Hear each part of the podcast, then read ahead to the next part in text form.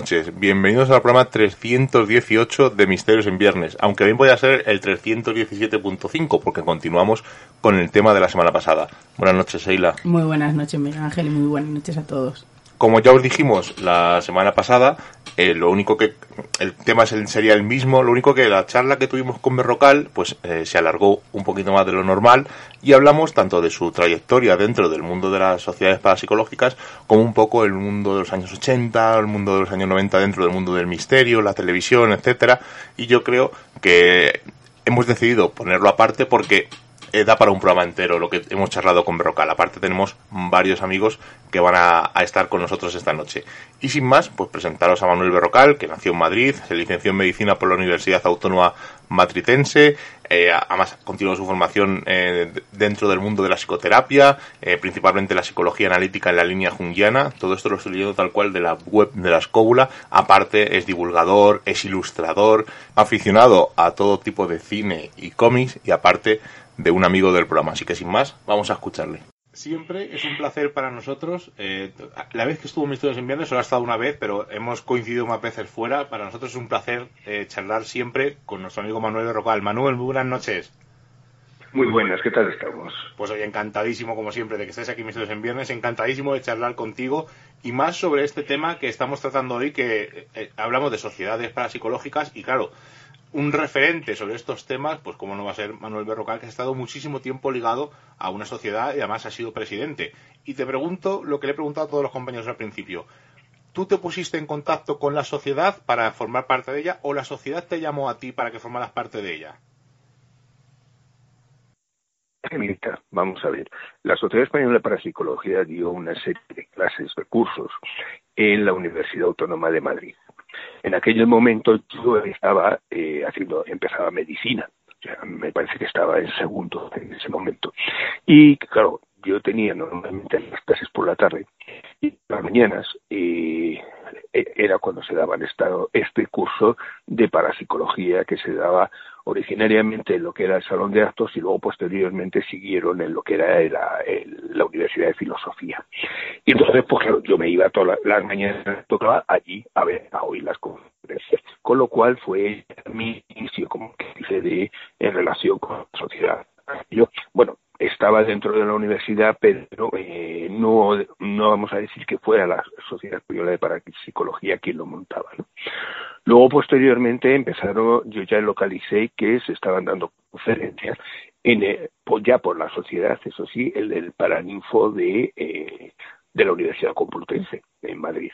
Y a esa sí ya iba también. O sea, que yo de alguna manera iba persiguiendo a la sociedad por un lado y por otro. Hablamos de unos años en los que la, parapsicología, eh, estamos hablando de los años 70 más o menos, empezaba a tener un verdadero auge en, en Madrid, tanto en la universidad como en los colegios mayores. Era algo que era continuo en la época en que podías tener desde eh, González Quevedo, una conferencia que venía desde allí, desde sus tierras, a, a quien en un momento determinado se te ocurra, ¿no? Eh, Antonio Rivera, eh, Benítez, o sea, era un continuo, eh, las situaciones, y había un circuito continuo que había en relación a estos conceptos. Lo cierto es que, bueno, pasados los años, un tiempo, luego perdí el contacto, eso lo reconozco, y luego, eh, hacia los años finales de los 80, mm, yo eh, salió una, eh, encontré, encontré por casualidad un anuncio en, uno de los periódicos que hablaba de la asistencia de un curso de parapsicología que se iba a dar en, la Universidad Complutense de Madrid a nivel de, de, bueno, de las clases que había en San a los cuales, pues bueno, evidentemente me apunté y resulta que era la entidad quien lo daba. En ese momento ya entré en contacto con ella y desde entonces pues te puedo decir que, que bueno, que hasta ahora, hasta hace un año, cosas así, que, que bueno, que ya, que, me, que reconozco que me he borrado, lo admito. Manuel, aparte de esos cursos y conferencias, ¿qué era lo que más ofrecía esta sociedad? Mira, la Sociedad Española de Psicología eh, tenía como referente a la SPR, a a la sociedad inglesa, sobre todo.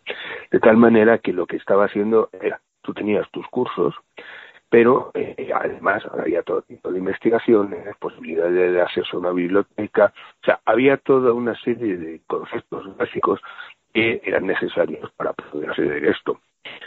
Las mesas redondas, la existencia de, o sea, te puedo decir que en la sede de, de, que había, que teníamos en la calle Belén, en el calle Belén 15, allí realizábamos todo tipo de actividades. Te puedo decir que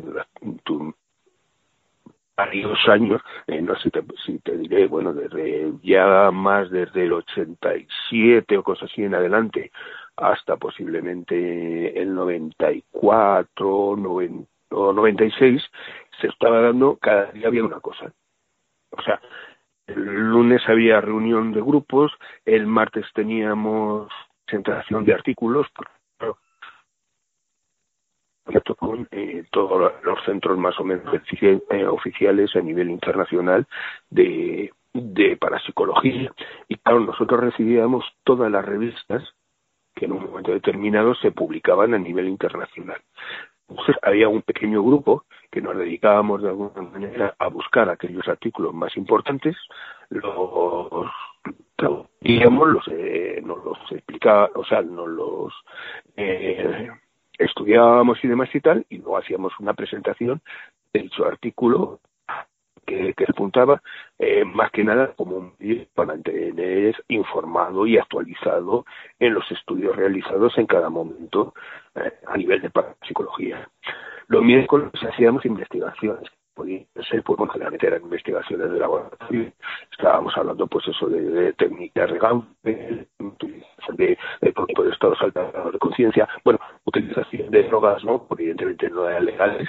Todo necesitábamos, evidentemente, había técnicas, pues, pues eso, el Gampel, la, utilización de la respiración holotrópica, o sea, toda una serie de medios para conseguir obtener de alguna manera eh, obtener resultados de tipo paranormal, resultados que luego pues todos ellos significaban eh, el tener pues bueno estudios con resultados analíticos, con esos estudios estadísticos, todo el rollo ese, que luego eran base para publicaciones mediante algunas en, en la propia revista de la sociedad y muchas de ellas a nivel internacional porque claro, el socio de la sociedad tenía derecho a todo esto de forma gratuita y además recibía la revista de la sociedad que se publicaba en teoría dos números al año, lo que pasa que por razones económicas, pues bueno, se acababa haciendo en un único volumen, ¿no? Entonces todos los años se publicaban dos números en un único volumen que era lo que,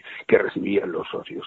Aparte, tenían normalmente teníamos un boletín tuvimos dos boletines, uno de parapsicología y otro posteriormente que se llamaba Fenómenos Anómalos, que este iba de cosas que no eran tan tan parapsicología, es decir, eh, ovnis, los círculos de las cosechas, eh, todos estos temas que bueno, que más o menos estaban de interés en su momento y que de alguna manera pues eran del interés de los socios, por lo cual se buscaba también información eso que se le pudiera eh, ir ofreciendo.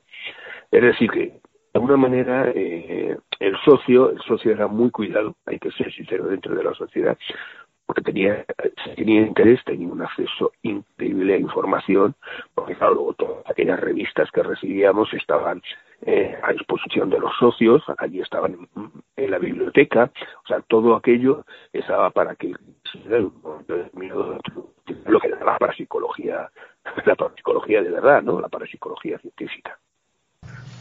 Curioso, eh, es yo creo la primera vez esta noche, y es una lástima decirlo, que se le da el privilegio al socio eh, de tener tanta importancia. Me refiero, parece que en muchos de los casos, o por lo menos en la sensación que a nosotros, no sé si Miguel la comparte conmigo, que nos ha dado esta noche, como que el socio al final eh, pues forma parte de una serie de números en la que tiene una acreditación y poco más. Me parece, es verdad que en algunos casos se han hecho congresos en los que esos socios tienen ventajas, rutas, y yo creo que, es algo totalmente correcto, pero me ha gustado mucho que dijeras que el socio eh, se le mimaba, se le trataba de una manera especial, porque yo creo que así debe de ser. Manuel, te quería hacer una pregunta y es algo que tenía en el tintero hace mucho tiempo.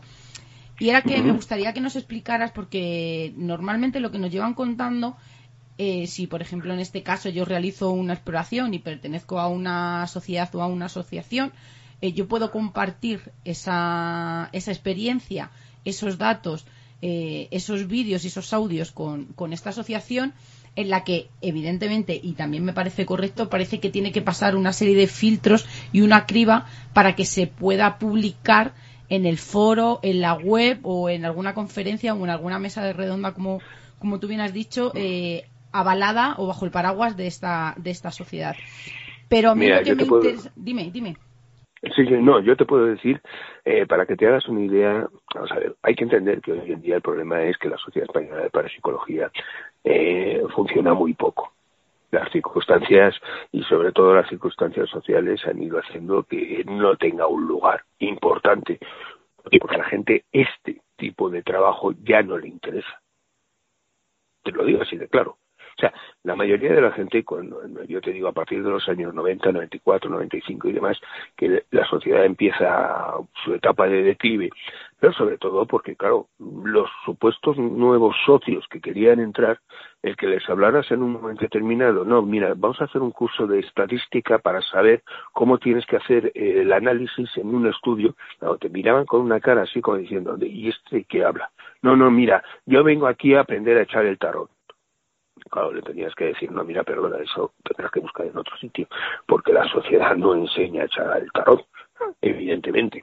Pero claro, era el gran problema. Allí la gente iban, pues eso, eh, se empezaba a poner de moda eso de vamos a buscar fantasmas por las casas abandonadas, con lo cual, pues bueno, oye, si te quieres pasar un fin de semana o una noche en plan botellón en algún sitio, yo lo veo genial, pero a eso no le llames experimentación, porque claro, cuando intentamos hacer alguna, dando las bases de cómo había que hacer esa experimentación, terminaban con una cara como diciendo, ah, venga, hombre, yo voy a hacer, tienes que hacer todo eso.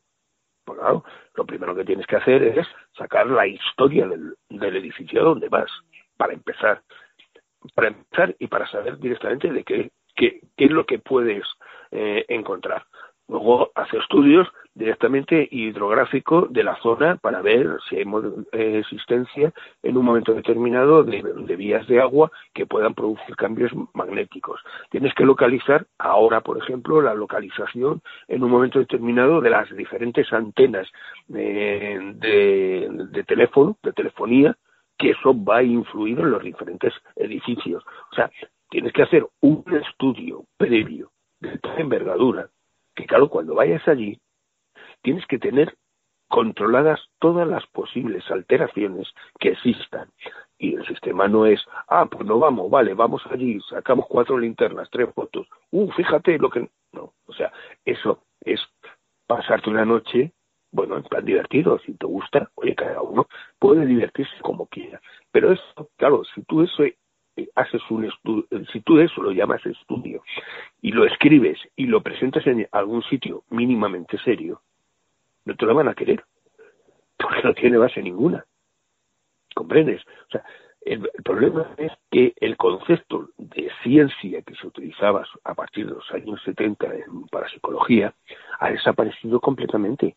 Hoy la mayoría de la gente no le interesa ese lado, le interesa el lado folclórico, el, ah, me he ido a no sé dónde, he sacado cuatro fotos que resulta que me sale una imagen que, pero ni le interesa si la cámara es que está estropeada, nada, no le preocupa.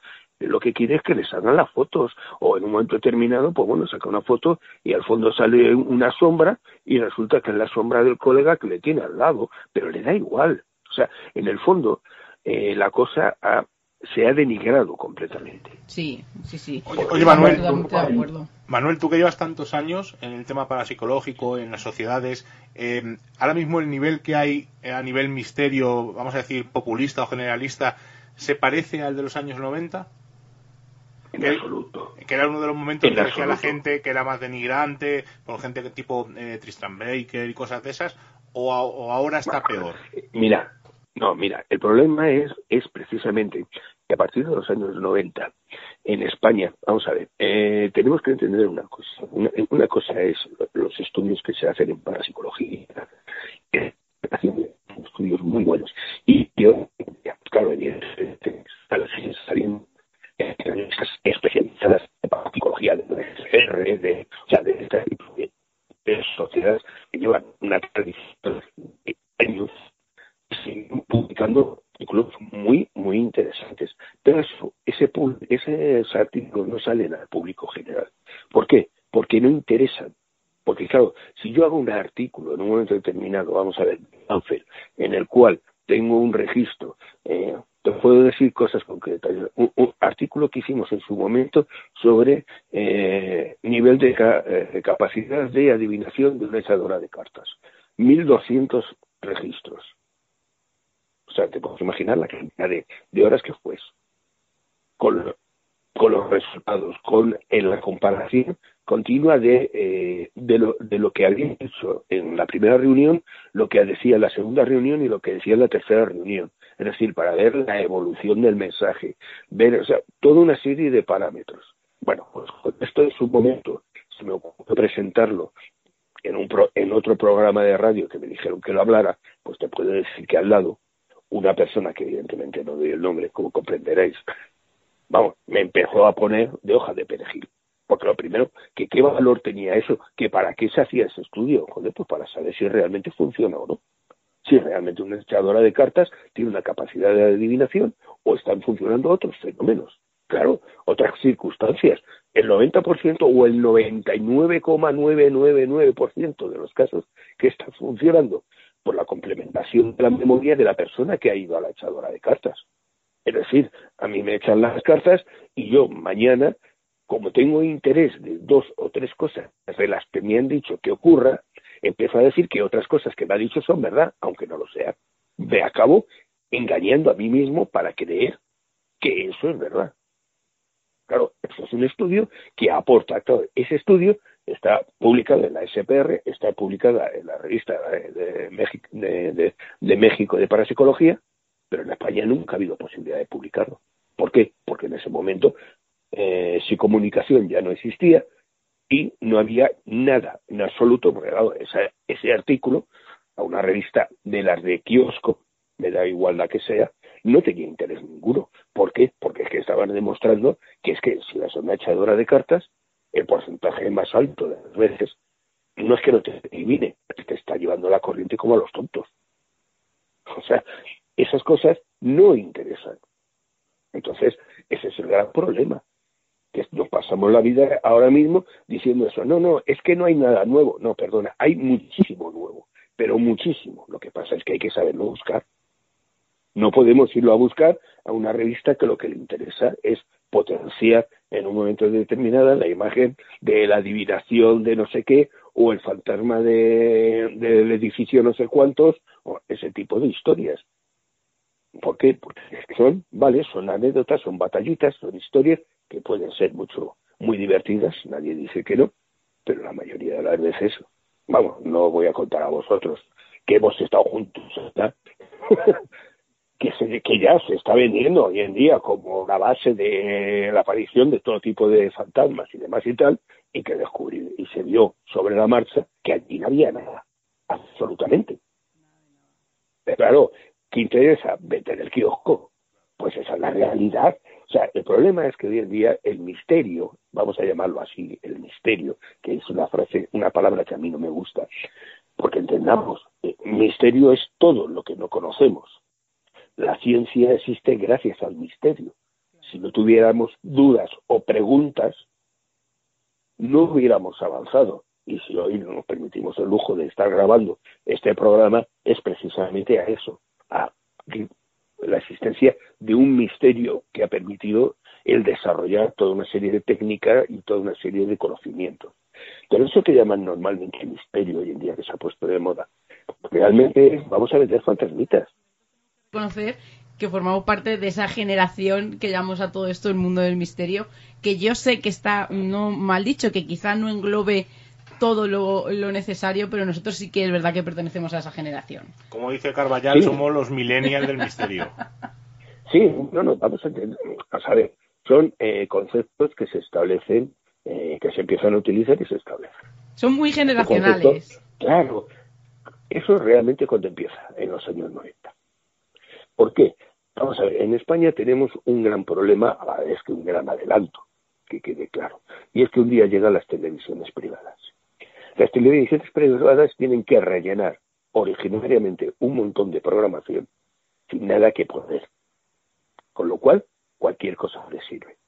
Y es la época en que, pues bueno, te sacaban un señor diciendo yo soy de Marte y resulta que he estado picando en las minas con Michael Jackson y te le sacaban tan tranquilamente. O te sacaban al Tristan Baker o te sacaban toda una serie de personajes. ¿Por qué? Porque, entendemos, tú llevabas a un payaso, ¿me entiendes? A un payaso de verdad, ¿me entiendes? O un, o un cómico o un señor que hiciera chistes, pues evidentemente ese señor había que pagar. Pero toda esta gente iba por la cara, con lo cual era programa gratis. Ahí, ahí es donde yo creo que radica esa telebasura al, al, valer todo y sobre todo al ser gratuito en el que un personaje no cobraba su caché, no cobraba esa actuación. Llevas toda la razón, Manuel. Claro, o sea, era una manera de rellenar. Yo te puedo decir, yo he estado, no te voy a decir cuántos programas porque no tengo ni pajolera idea de los que he acabado. Al final me negué a volver a, ningún programa de televisión. Porque claro, te encontrabas en un programa en el cual, que era lo del Mississippi, en que te estaban preguntando y tenías al presentador con una falta de educación absoluta, levantando carteles diciendo, vaya chorrada que acaba de decir, esto es una tontería, no se lo cree ni pero bueno, vamos a ver, un poquito de respeto. O sea, tú me invitas a mí para ponerme en ridículo. Te puedo decir lo mismo con un programa que empezó José Luis Col. José Luis Col, entonces era un conocido, tenía relativa relación con él y me invita. Claro, me presento allí bueno, a medio programa, cuando llegó el descanso, me levanté y fui. O sea, es que estaba haciendo chiste. Claro, pero supone que íbamos a hablar de estos temas y tenía, no a la vidente, sino una que decía que había sido poseída, otra que no sé qué. Bueno, unas cosas, claro, empezaron a decir tonterías, pero de tal envergadura, claro, lo único que servía es que el señor José Luis Col haciendo chistes de todo tipo gracias a estos señores. Porque vamos a ver, si tú lo que quieres es un comparsa para tu programa, lo veo genial, te llevas a ti, que era un genio. Pero me quieras llevar a mí, porque yo no te sirvo. Entonces, ese fue el gran problema que se crea. Inmediatamente se llaman, se llenan, pues eso, de padres apeles, de, o sea, de toda una serie de personajes que en su momento iban allí pues por la cara, por ese conseguir en un momento determinado su minuto de gloria. Claro, yo te puedo decir de uno de los habituales de Telecinco que salieron sus programas que iba de esto, de que él había ido al planeta no sé cuántos, ya es, eso le he tenido en un hospital psiquiátrico ingresado, en tratamiento. Por lo cual, claro, resultaba gracioso que te llegaba el coche de producción y se le llevaba del hospital psiquiátrico para hacer el payaso directamente en el programa y luego te le devolvían. Madre mía, aquello es, que, aquello es que era absolutamente, bueno, o sea, ridículo en todos los aspectos. Y realista total. ¿Qué ocurrió? Que eso creó una imagen absolutamente nefasta. ¿Por qué? Porque por un lado parecía que todo el mundo, si ibas diciendo tonterías, te ibas a hacer de pasta por encima de todo, ¿me entiendes? Y por otro lado, la frase que todos los señores de producción a nivel de televisión decían, no, no, es que la gente lo que quiere ver es esto. No, perdona, es que tú eres el que quieres dar ese producto de mierda, porque así te sale más barato, porque no tienes que pagar a nadie, porque con mandarle un coche de la productora ya tienes solucionado el tema, le sueltas ahí y le dejas hablar y le das un poquito de pie y te va a rellenar a lo mejor 10, 15 minutos de un programa diciendo tonterías que luego, claro, el no es que la ría, es que eso luego a nivel social va a correr. Joder, ¿viste ayer el sonado ese que decía? Eso era lo habitual. Claro. Es una pena porque nosotros también es verdad que hemos crecido viendo eso, claro, y claro, yo me imagino que la gente quería eso. claro, y la gente que le interesaba el tema de, vamos a decir, del misterio, se acercaba a la sociedad parapsicológica y claro, no encontraba lo que veía en televisión y por eso era el choque que dices tan brutal de gente que decía, siempre, ¿cómo voy a hacer yo estas cosas? Claro, además a mí me apena muchísimo que ese declive comenzara con esa desidia y ese desinterés por la por una información que resultaba demasiado pesada, demasiado estudiar y que no era a lo que estábamos acostumbrados. Por eso yo te quería preguntar, Manuel, ¿qué, qué profesionales o qué disciplinas eh, teníais dentro de esos estudios en la, en la sociedad. ¿Qué ¿Con qué profesión? Sí, dime. Todos teníamos titulación, todos.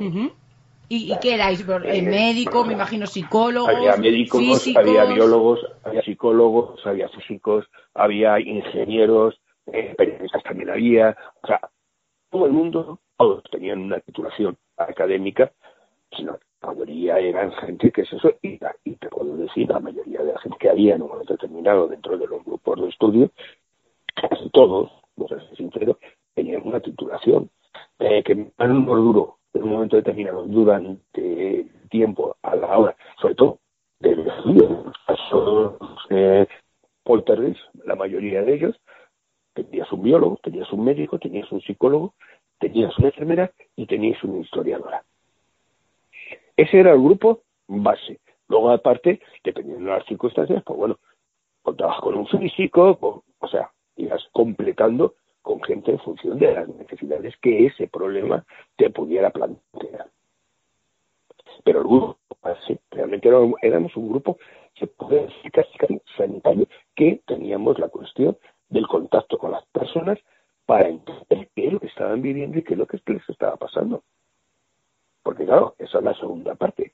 He ido a un caso de poltergeist en el que resulta que, fíjate, vuelan las copas, las tazas y los no sé qué. Vale, ¿y las personas? Porque a mí que vuela una taza me da igual, que quede muy claro. A mí lo que me importa es las personas, esas personas que están viviendo eso, qué problema hay, qué problemas están teniendo, qué situación. Claro, eso se analizaba. Y cuando analizabas eso, era cuando llegabas directamente a una conclusión. Porque analizar directamente que habían volado tazas y eso y tal, bueno, claro, era muy interesante. Era muy interesante saber quién había estado por allí, el cura, la, la, echadora de cartas de turno, el adivino del no sé qué. Claro, todo eso era muy interesante para ir viendo cómo se creaba el fenómeno en sí porque claro, lo que originalmente eran dos, tres cositas de poca importancia, cuando yo tenías un seguimiento, a los dos meses allí, vamos, aquello era las puertas del infierno, pasaba de todo. ¿Qué es lo que había pasado entre media?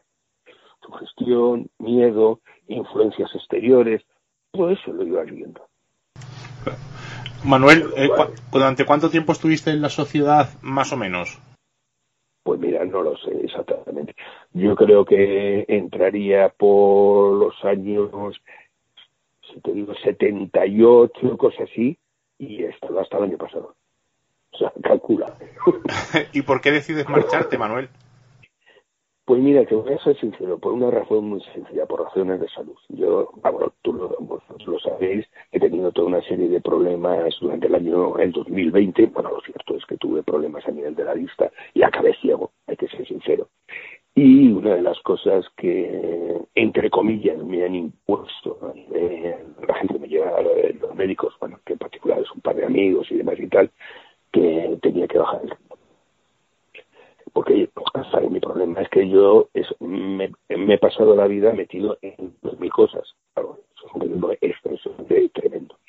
Y los últimos años, pues aparte de este habitual que llevaba, tenía problemas, pues mi padre con problemas de enfermedades hasta que murió, mi madre de tres de lo mismo, todos los problemas posteriores de la herencia, que como vivimos en un país que a veces es surrealista, eh, que casi tienes que llevar el cadáver encima del juez para que le haya cosas por el estilo, bueno, no nos vamos a meter en eso. Y entonces, pues claro, eso ha aumentado el en mi situación y como resultado, pues acabé teniendo un desprendimiento de retina de los dos ojos. Lo cual, cuatro operaciones, un montón de tiempo de eh, hasta recuperar. Y pues, sinceramente, cuando salí de esa situación, admito que ya no tenía muchas ganas de seguir sentido en historias, porque no, es que hay que entender que el estar en una sociedad no es el llegar y decir, ah, yo estoy en la sociedad de no sé qué, vale, no, la sociedad tiene una cantidad de trabajo burocrático increíble. Qué curioso que nos esté diciendo esto. Claro, tú piénsate que si yo tengo que mantener la sociedad, yo tengo que estar presentando todos los años la situación de la sociedad a nivel del Ministerio del Interior, cosa que no hace nadie. Claro, los ingresos existentes, en la existencia de socios existentes, todas las altas y bajas continuas estás dando. Claro, eso en lo menor, porque cuando estás hablando de que encima tenías una revista y tenías toda una serie de actividades, pues claro, todo eso de alguna manera hay que organizarlo. Porque el llegar, teníamos al final, fíjate, teníamos únicamente eh, lo que era una conferencia los jueves en la Casa de Cantabria. Bueno, pues eso era un problema, porque claro, tenías que estar localizando gente, porque todos los jueves había que, había que tener a alguien allí, porque sí, de vez en cuando, pues oye, si te fallaba alguien no tenías, pues bueno, cubrías con alguien de la sociedad, pero no puedes estar cubriendo todos los días con personas de la sociedad, porque entonces eso se convierte en una endogamia que no tiene sentido, con lo cual Claro, tenías que estar persiguiendo a unos, a otros, no sé qué, todo eso. Era un trabajo que le haces con todo el cariño del mundo y porque te gusta, porque estás haciéndolo por algo que te gusta. Pero es un trabajo, trabajo que nadie normalmente reconoce. Con lo cual, claro, ¿qué ocurre? Que, que llega un momento en que seamos sinceros. Eh, por desgracia, con mi situación, pues decidí que, bueno, que, que no estaba yo muy ya por la labor de estar con ese continuo tema de estar haciendo cosas, de preparando, de no sé qué, porque claro, admito que llega un momento en que también te cansas. O sea, cuando no tienes, no voy a decir resultados económicos, porque eso es una cosa que nunca te lo planteas, que quede claro.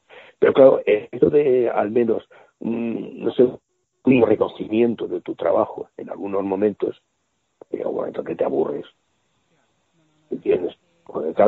es un desgaste eh, continuo. Claro, es un desgaste. Tú piénsate, mira, tú piénsate, cuando empezaron las conferencias en el Paraninfo, estamos hablando de los años 80, había una media entre 200 a 300 personas que acudían. Fíjate lo que te digo. Cuando se dejan de las conferencias en, en la Complutense, estamos hablando ya de los años 90, esa era eh, que se crea. Eh, había días en que la conferencia la, dábamos en el bar de enfrente, porque éramos cuatro o cinco, y, seamos sinceros, estar ocupando una sala, o sea, una clase, obligando al pobre Bedel a estar pendiente y demás y tal, para cinco personas, pues la verdad es que era un verdadero cargo de conciencia, con lo cual nos íbamos al bar de enfrente, nos tomábamos una cerveza y dábamos la conferencia allí. O sea, fíjate la diferencia de lo que eso significaba. Cuando empezaba, se empezó en el Paraninfo, muchas veces era el señor, eh, pues a un catedrático o, incluso muchas veces eh, eh, el mismo decano el que nos presentaba al ponente. O sea que estamos hablando de un descrédito que ha ido teniendo esta, esta, este conocimiento de una manera escandalosa. Entonces, claro, en los últimos años, pues claro, ¿qué ocurría? Las conferencias que dábamos en la, en la Casa de Cantabria, pues hombre, variaban muchísimo, dependiendo sobre todo del conferenciante. Cuando te traías un tío en plan científico, ordenado, serio, no sé qué tal, pues si llegabas a tener 20 personas, joder, eh, eso era la hostia. Cuando llevaba gente, llevaba gente con un, mucho más tirón a nivel popular, un Jesús Callejo, un Carlos Canales o yo que sé, eh, Miguel Pedrero, gente de este tipo, pues sí, llegabas un poquito más, pero no tanto, no te creas. O sea, estamos hablando de, un, una sala que tenía, me parece que era espacio para 200 personas, y normalmente, pues bueno, los días que se llegaba más, llegaríamos a los 80 o cosas así. Ahí nos ha visto lleno. Bueno, nada más que los programas de la cóbula que hacíamos en directo, que bueno, que eso era otra historia, ¿no? Pero para que veas cómo ha ido cambiando, porque además una de las preguntas que tenía esta noche para hacerte era como yo sé de buena tinta que tú dominas las estadísticas, los análisis, lo que quería era que me contaras un poco cómo había sido la evolución de, del tipo de socio que ya no lo has dejado caer, que en el principio pues era mucho más científico, estaba mucho más interesado y que a, raíz ¿no? y a través de esos años pues el desgaste ha sido descomunal, la contaminación, eh, vamos a decir, mediática también, lo que nos ha hecho eh, a, llegar a ser pues otro tipo de socio. ¿El socio actual como tal crees que tiene ganas de trabajar dentro de una sociedad o solamente lo hace para decir que pertenece a? Mira, ahora mismo, eh, a lo mejor suena cruel, pero la sociedad es que ya tiene muy poco movimiento.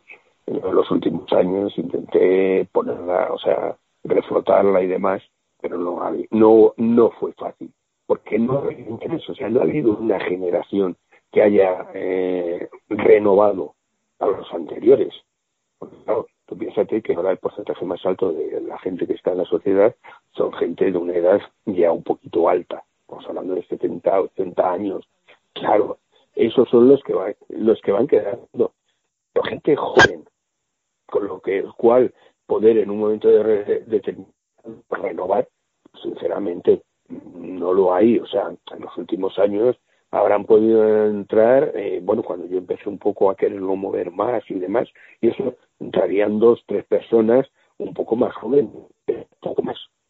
Con lo cual, claro, no puedes en un momento determinado plantearte mantener una sociedad con esa estructura. Porque eh, es que me temo que con los años, pues, o sea, la sociedad llegó en su momento a casi 600 socios. Y en el momento actual no creo que haya ni 50. Con lo cual, eso te está demostrando, pues bueno, aquí hay un, hay un gran problema, pero no un problema de la sociedad, porque claro, la gente dice eso de, no, no, será que ahora lo que se ofrece no es lo mismo que entonces. No, es que por circunstancias, los que siguen ofreciendo cosas son los mismos de entonces.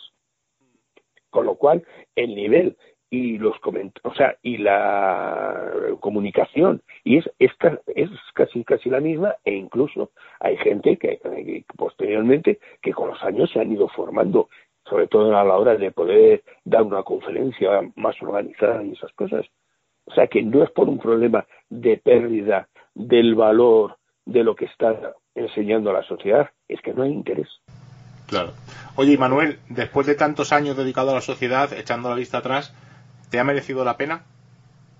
Siempre. menos mal. Menos mal. Siempre. No, no, no. Se nos han llenado hasta los ojos de lágrimas, te lo juro. Porque estamos oyendo tantas cosas negativas que nos digas esto de verdad. No, no, no, no. Vamos a ver. O sea, yo creo que todo en su momento tiene.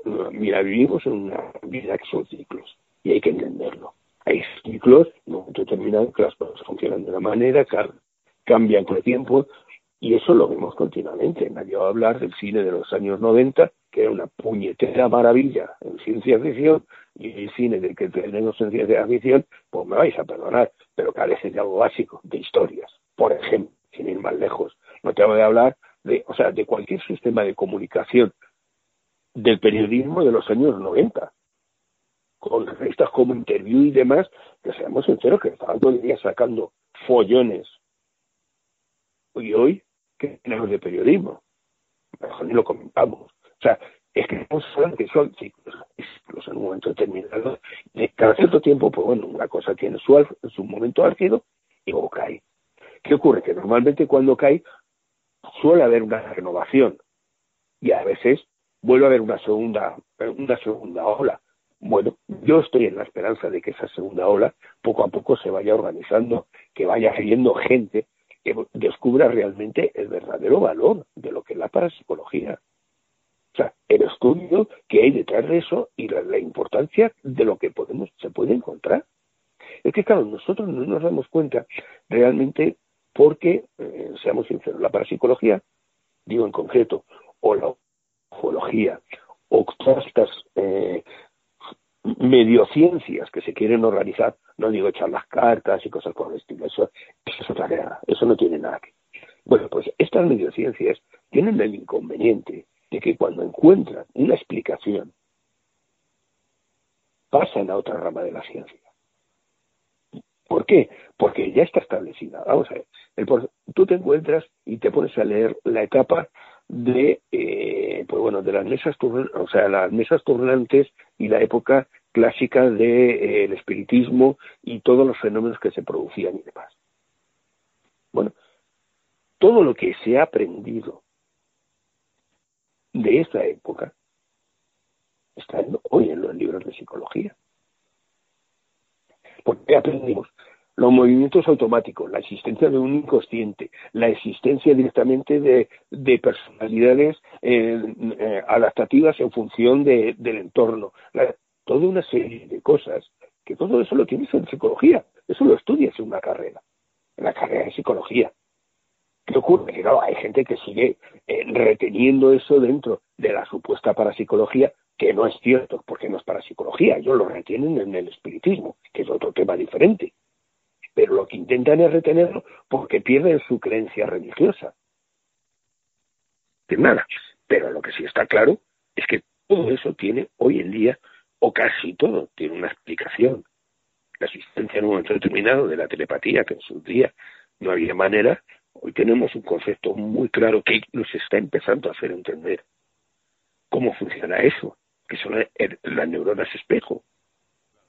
O sea, estamos hablando de que, claro, la ciencia va avanzando. ¿Qué ocurre? Que la ciencia explica el fenómeno. Pero, y a partir de ese momento se lo lleva a la ciencia. Con lo cual, si tú quieres leer estudios buenos y con base sobre eh, la experiencia de la vida cercana a la muerte, vete a, a revistas de psicología. No te vayas a una revista del misterio porque en el misterio te van a seguir contando las cuatro cosas que se conocían en los años 40. Lo que hoy se conoce dentro de este campo, lo tienes en, las revistas de psicología, pero revistas académicas. Claro, eso crea dos problemas. Lo primero, tienes que saber que la revista existe. Lo segundo, tienes que ser capaz de entender lo que pone, porque claro, las revistas académicas tienen un conveniente, tienen su propio lenguaje. Y lo tercero, da por base que todas están en inglés, con lo cual, si te quieres enterar de algo, pues ya puedes empezar a, ponerte al día. Es que es así de sencillo. Bueno, Manuel, ya no, mm, el programa se acaba. He dejado esta última pregunta para el final porque es, creo que para ti, para mí, bastante importante y ahora entenderás por qué. Es un placer escucharte todo lo que nos has estado contando, pero tengo que preguntártelo y me veo la obligación. ¿Godzilla o King Kong? ¿Quién va a ganar? Hombre, yo admito que siempre he sido King de King Yo, crecí con el King de O'Brien. Para mí ha sido siempre una verdadera maravilla esa película con el muñequito moviéndose y demás. Y me ha dado muchos momentos muy buenos. Vamos, te puedo decir que, mira, en donde vivo, cerca, hay, eh, hay una especie de sala de cine particular de la Metropol y han estado poniendo King Kong y me he ido otra vez a verla, por verla solamente en pantalla grande. O sea, yo nunca la había visto en pantalla grande porque, claro, por mi edad no la he podido ver. Y eh, en el momento en que la vi me fui, pues eso, me parece que fue un jueves por la tarde, directamente a ver King Kong en pantalla grande. ¡Qué maravilla! no era muy grande, pero era, pero era una pantalla de cine. O sea que, como comprenderás, es eso. Godzilla, hombre, me resulta muy divertido, hay que ser sincero. La primera película me gusta mucho, luego ya se convirtió en un producto que, que realmente para mí va perdiendo mucho valor y han tenido que ser estos últimos años en los que estamos recuperando de alguna manera esa Godzilla original de, monstruo destructor que, que, se, que se hizo en, en Japón, ¿no? Pero bueno, pero vamos, por encima de todo, King Kong, que quede muy claro. es generacional también, ¿eh? Es muy generacional, porque por las encuestas que hemos hecho... Claro. o sea, que quede muy claro. O sea, sinceramente, los que hemos vivido, los que hemos alucinado, porque es que era una verdadera alucinación, con la primera película de King Kong, de King Kong es que va a ser muy difícil quitarte ese recuerdo.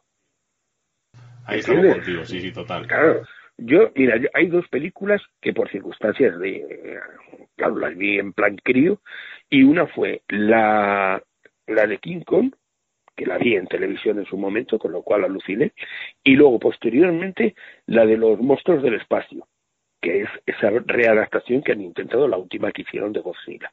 Bueno, esa me acuerdo de que la vi con 14 años, y salí absolutamente alucinado toda aquella colección de monstruos dándose de bofetadas, yo salí completamente alucinado. Claro, te puedes imaginar la situación. Fui con mi hermano, que era mayor, y salió el hombre, no te digo nada, o sea, cagándose en todo, vaya mierda, no sé qué, tal. Sí, sí, lo que tú me digas. Y tú alucinando. Pero yo me lo pasé, vamos, iba a decir como un crío, porque evidentemente era un crío. me lo pasé Estabas deseando llegar a casa y coger todos tus muñecos y ponerte a pelear con Y ponerse a pegarse entre ellos, claro. o sea, Es que era así. O sea, que eh, aquí, y claro, cuando han hecho la versión, ahora, que la última que hicieron, que ha sido hace dos años o tres años, que, que hicieron esta que salían, pues bueno, que salían todos los, eh, los monstruos principales y demás, pues volví a vivir la misma situación. O sea, disfrutando como un enano, claro, te puedo decir que estaba con, mi pareja, la estaba moviendo, ella sí, se lo pasó bien, pero bueno, vale, muy bien, claro, pero es que yo era el, el recuerdo, era el recuerdo de aquello que en su momento tenía. Y te puedo decir, según llegué a casa, me metí la vieja otra vez a verla. que tengo por aquí el DVD, la metí otra vez para ver otra vez la vieja. y no sacaste los muñecos porque te daba vergüenza. No, porque ya no los tengo, mira, es que es el problema. Ya, ya sabes que las madres son muy importantes en muchas cosas, pero en otras mejor no recordamos los desastres que nos han hecho con los libros, los tebeos, los muñecos, porque claro, todo lo que yo tenía de eso en su día fue a parar a un primo mío que, que bueno, que luego ni le he vuelto a ver. O sea que a saber para si le habrán servido para algo o directamente según los cogió lo rompió. O sea que, pero es lo que te digo. Pero vamos, que, esa es la historia. O sea que yo creo que yo creo que es muy importante que todos mm, seamos sinceros cuando vivimos una experiencia. En realidad eh, no estamos viviendo lo que hay fuera de nosotros, estamos viviendo lo que nosotros estamos sintiendo. Y eso es una cosa que no nos damos cuenta que en el mundo del misterio es lo que se quiere vender hoy en día, el sentimiento, el, el poquito de miedo, la situación de, uy, es que fíjate lo que hay, en lo sé que ese morbo, en el buen sentido de la palabra, por decirlo, ese lo siento, pero ese no entra en los laboratorios. En el laboratorio tiene que entrar otra cosa, que es sencillamente eso, el fenómeno para analizarlo. Punto y el interés que puedas tener a nivel personal, sea el que sea, se tiene que quedar en la puerta. Y es muy difícil, pero bueno. He disfrutado, voy a disfrutar, voy a disfrutar mucho viendo Godzilla contra King Kong, igual que sé que tú vas a disfrutar, pero he disfrutado mucho más escuchándote, aprendiendo y compartiendo este ratito de radio contigo, Manuel. Es un placer tenerte aquí en Misterios en Viernes siempre. Cada vez que estamos contigo aprendemos algo más. Es un placer escucharte, es un placer mm, cómo nos deleitas con tus vivencias. Así que decirte que Misterios en Viernes es tu casa, que estamos encantados de que estés aquí con nosotros y que te dejamos los micros abiertos por si te has dejado algo en el tintero, pues que lo dejes ahí como último, último eslabón o última perla. No, como última perla, bueno, lo primero daros las gracias por, por invitarme. Ya sabes que siempre que queráis aquí estoy. No hay otra cosa que decir. Y, y como cierre, lo que tú decías, sí me ha merecido la pena. Claro que me ha merecido la pena. Son muchos años de estudio y que me han aportado muchas cosas a nivel personal. Y muchos, y lo que tú dices, mucho conocimiento sobre cosas que sin duda alguna, de otra manera, nunca hubiera tenido. Con lo cual, cada mm, gramo de, de sabiduría, como diría alguno, que he adquirido gracias a esta ciencia, soy feliz de haberla tenido porque es eso, porque a mí me ha hecho no solamente conocer parapsicología, sino conocer psicología y psiquiatría. Me ha hecho conocer muchísimo para intentar entender esa otra parte de lo que es la mente humana. Pues con eso nos quedamos, que mejor final y ha sido un placer tenerte aquí. Manuel, un abrazo, amigo. Un abrazo muy fuerte para los dos. Un abrazo, Manuel, y que ya te necesitamos cerquita. sí, va haciendo, ya va haciéndose hora. ya va haciéndose hora, sí, sí, sí, de que acabe esta temporada. Pero bueno, muchas gracias, de verdad. Un abrazo. Y como veréis, bueno, yo solo quiero resaltar dos cosas, lo que ha dicho Manuel, ¿no? Que ha merecido toda la pena eh, echando la vista atrás y sobre todo el mimar al socio. Creo que es algo muy importante y que hay que recalcar. Bueno, como veis, vamos un poco hoy con el turbo, porque aunque estamos en Viernes Santo, estamos en Radio Color, en Radio Arcoiris, en Urban Revolution, que no lo he dicho al principio lo digo ahora, eh, queremos hacer un programa normalito, no queríamos dejaros sin misterios en viernes, y vamos un poco con el turbo, porque también nos quedan dos personas que nos han visitado y nos quedan unos 10 minutos de programa. Así que Saila, muy rápido. Pues vamos a presentar a alguien que ha estado y nos ha visitado alguna vez más en Misterios en Viernes, estamos hablando de Luis Merino y nos trae un nuevo proyecto. Él forma parte del grupo Omega 4 investiga, hace análisis fotográfico, así que que nos presente a su nuevo bebé. Buenas noches, Miguel y Sheila, y buenas noches a todos los oyentes de Misterios en Viernes. Soy Luis Merino y mis amigos Miguel y Sheila hoy me dejan este pequeño espacio para anunciaros que estamos en la creación y el desarrollo de un nuevo podcast que ya ha comenzado su emisión con el primer programa de nombre Vía Incógnita. Vía Incógnita va a ser un podcast mensual que a diferencia de otros podcasts dura un poquito menos, viene durando entre hora y media y dos horas y nos alejamos de la temática de la ufología para centrarnos más en la parabiofísica, donde eh, tendremos entrevistas y daremos nuevos datos sobre los viejos y nuevos misterios. Además tendremos secciones de historia, de leyendas, de mitos, de folclore y también de criptozoología. Todo ello acompañado de buenas entrevistas y buenas colaboraciones. Miguel Seila, solo me queda deciros que un gran abrazo para vosotros y para todos los oyentes de vuestro grandioso programa, como no podía ser de otra manera, Misterios en Viernes, si os quiere. Pues ya lo habéis escuchado, vía Incógnita Radio. Y la habéis demandado mucho, nosotros le hemos estado presionando, le hemos metido en un calabozo incluso para que siguiera haciendo su sección y por fin ha dado fruto a sus meses de castigo y tenemos un nuevo archivo de papel de nuestro amigo Isaac Campos. En la actualidad, las informaciones sobre ovnis en los diarios no se parecen en nada a los históricos casos y hasta portadas que difundían en el pasado siglo. Solo la desclasificación significativa de documentos nos regala de vez en cuando titulares que hacen referencia a ellos, no sin cierto sarcasmo, eso sí, en la redacción.